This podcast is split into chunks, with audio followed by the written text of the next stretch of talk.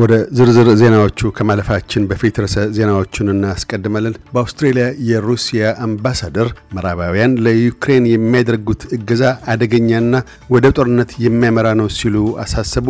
የሰብአዊ መብቶች ቡድናት አውስትሬልያ ጥገኝነት ጠያቂዎችና ስደተኞችን ከማገት እንድትታቀብ ጠየቁ። አሽ ባርቲ በ45 ዓመታት ውስጥ የ Australian Open ለአውስትሬሊያ አሸናፊ ለመሆን ተቃርባለች። የሚሉት ግንባር ቀደም ርዕሰ ዜናዎቻችን ናቸው። በአውስትሬልያ የሩሲያ አምባሳደር የአውስትሬልያ በሩሲያ ላይ ማዕቀብ የመጣል እሳቤ ከቶውንም የማይሰራ እንደሆነ አስታወቁ። አምባሳደር አሌክሲ ፓቭሎቭስኪ የሩሲያ ጦር ወደ ዩክሬን ድንበር መጠጋት ከጠብ ጫሪነት ጋር እንደማያያዝ ሲገልጡ ጦራችን አስጊ አይደለም፣ ለዩክሬን ማስጠንቀቂያ እንጂ ኃላፊነት የጎደለው ወታደራዊ ጀብደኝነት ለመፈጸም አይደለም። ከምዕራቡ የሚያገኙትን እብደት የተሞላው ነጻ ቼክ አይነት እገዛ ብለዋል። በቅርብ ጊዜያት ሩሲያ ከመቶ ሺህ በላይ ጦሯን ወደ ዩክሬን ግንባር አስጠግታ አስፍራለች። ይህም አይቀሬ ወረራ ነው አሰኝቶ ዓለም አቀፍ ሁከትን ፈጥሯል። የሩሲያው አምባሳደር አሌክሲ ፓቭሎቭስኪ አውስትሬልያ የዲፕሎማቶቿን ቤተሰቦች ከኪየቭ በማስወጣት ጭንቀትን አራግባለች ሲሉም ተችተዋል። አክለውም የሩሲያ ጦር ወደ ግንባር መጠጋት የጠባጫሪነት ድርጊት እንዳልሆነና ከቶውንም ወደ ጦርነት እንዲያመራ የሚያደርጉ የዩክሬንና አጋሮቿ ድርጊቶች ናቸው ብለዋል። እንዲሁም ለኤምኤች 17 የመንገደኞች አውሮፕላን ተመቶ መውደቅን አስመልክተው ሩሲያ ተጠያቂ አለመሆኗን በጋዜጣዊ መግለጫቸው ወቅት ገልጠዋል። አውስትሬሊያ ውስጥ የሚገኙ የሰብአዊ መብቶች ቡድናትና የሕግ ድርጅቶች የአውስትሬሊያ መንግሥት ጥገኝነት ጠያቂዎችንና ስደተኞችን ከማገት እንዲቆጠብ ጠየቁ። የአውስትሬሊያ የእገታ ፖሊሲ ማንኛውም የአውስትሬሊያ ዜጋ ያልሆነና ሕጋዊ ቪዛ የሌለው ግለሰብ ሌላ ቪዛ እስከሚያገኝ ወይም አገር ለቆ እስከሚወጣ ድረስ በእገታ እንዲቆይ ግድ ይላል። የሰፈራ ጥምር ኮሚቴ ፖሊሲውን በሥራ ላይ እንዳይውል ለማድረግ የሕዝብ አስተያየትን መሰብሰቢያ የጠየቀ ሲሆን ቀነ ገደቡም ዛሬ አርብ ጃንዋሪ 28 ያበቃል።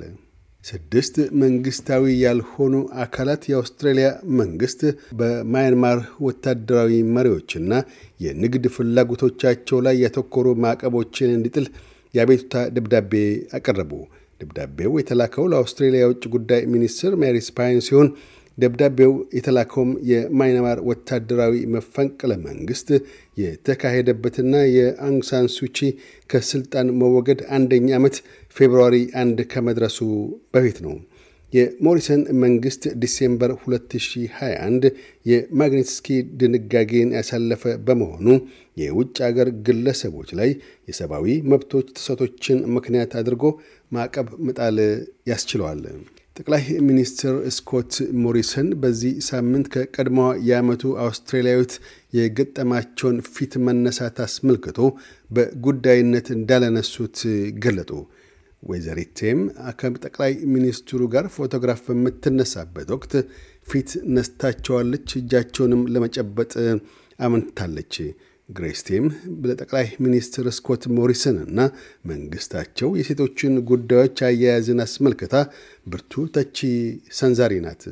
ቪክቶሪያ 39 ነዋሪዎቿ በኮቪድ-19 ሳቢያ ሕይወታቸውን እንዳጡና 12755 በቫይረሱ ይጠቁባት መሆኑን ገለጠች። ኖርዘርን ቴሪቶሪ የኮቪድ-19 ሆስፒታል ህሙማን ቁጥር ከ95 ወደ 105 ከፍ ማለቱን፣ ሶስት ሰዎችም በጽኑ ህሙማን ክፍል እንደሚገኙና እስካሁንም 940 ነዋሪዎች በቫይረስ የተጠቁባት መሆኑን ያስታውቃለች።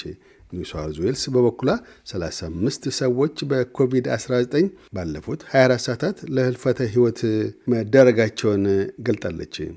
የአውስትሬሊያ መንግስት ለግሬት ባሪየር ሪፍ ለዘጠኝ ዓመት የሚውል የአንድ ቢሊየን ዶላርስ ድጋፍ መድበዋል። ገንዘቡ ከአየር ንብረት ለውጥ ጉዳት ለመታደግ ለምርምር ተግባርም እንደሚውል የተገለጸ ሲሆን የአውስትራሊያን ግሪንስ ፓርቲ በበኩሉ መንግስት የአየር ብክለትን በመቀነስ ረገድ ከፍተኛ ጥረት እንዲያደርግ አመላክቷል። ከዓለም የሴቶች ቴኒስ አንደኛ ደረጃ ላይ የምትገኘው አውስትራሊያዊቷ አሽ ባርቲ ለፍጻሜ ግጥሚያ አልፋለች። ከተቀናቃኟ ዳንኤል ኮሊንስ ጋርም ነገ የፍጻሜ ግጥሚያ ታደርጋለች።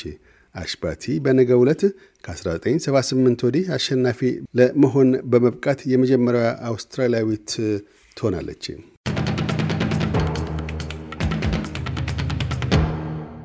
በዚሁ ወደ ውጭ ምንዛሬ ተመን ስናመራ አንድ የአውስትራሊያ ዶላር 63 ዩሮ ሳንቲም ይመነዘራል። አንድ የአውስትራሊያ ዶላር 70 የአሜሪካ ሳንቲም ይሸርፋል። አንድ የአውስትራሊያ ዶላር 35 ኢትዮጵያ ብር ከ10 ሳንቲም ይዘረዝራል። ቀጥለን የነገውን አውስትራሊያ ዋና ዋና ከተሞችና የአዲስ አበባን አየር ጠባይ ትንበያ እናሰማለን። ፐርስ ሙቀታማና ፀሐያማ ሆኖ ይውላል። ዝቅተኛ 23፣ ከፍተኛ 39። አድላይድ በከፊል ደመናማ ይሆናል። ዝቅተኛ 23፣ ከፍተኛ 30። ሜልበርን ካፋ ያበራል። ዝቅተኛ 18፣ ከፍተኛ 24። ሆባርት ደመናማ ይሆናል። ዝቅተኛ 16፣ ከፍተኛ 20። ካምብራ ያካፋል። ዝቅተኛ 18፣ ከፍተኛ 26። ሲድኒ በአብዛኛው ፀሐያማ ይሆናል። ዝቅተኛ 21፣ ከፍተኛ 29 ብሪስበን ያካፋል። ዝቅተኛ 21 ከፍተኛ 30 ዳርዊን ያካፋል። ዝቅተኛ 26 ከፍተኛ 31 አዲስ አበባ ፀሐያማ ሆኖ ይውላል። ዝቅተኛ 9 ከፍተኛ 24 ዜናውን ከማጠቃላችን በፊት ርዕሰ ዜናዎችን ደግመን እናሰማለን። በአውስትሬልያ የሩሲያ አምባሳደር ምዕራባውያን ለዩክሬን የሚያደርጉት እገዛ አደገኛና ወደ ጦርነት የሚያመራ ነው ሲሉ አሳሰቡ። የሰብአዊ መብቶች ቡድናት አውስትራሊያ ጥገኝነት ጠያቂዎችንና ስደተኞችን ከማገት እንድትታቀብ ጠየቁ። አሽ ባርቲ በ45 ዓመታት ውስጥ የ Australian Open የሴቶች ነጠላ ግጥሚያ አሸናፊ ለመሆን ተቃርባለች። የሚሉት ግንባር ቀደም ርዕሰ ዜናዎቻችን ነበሩ።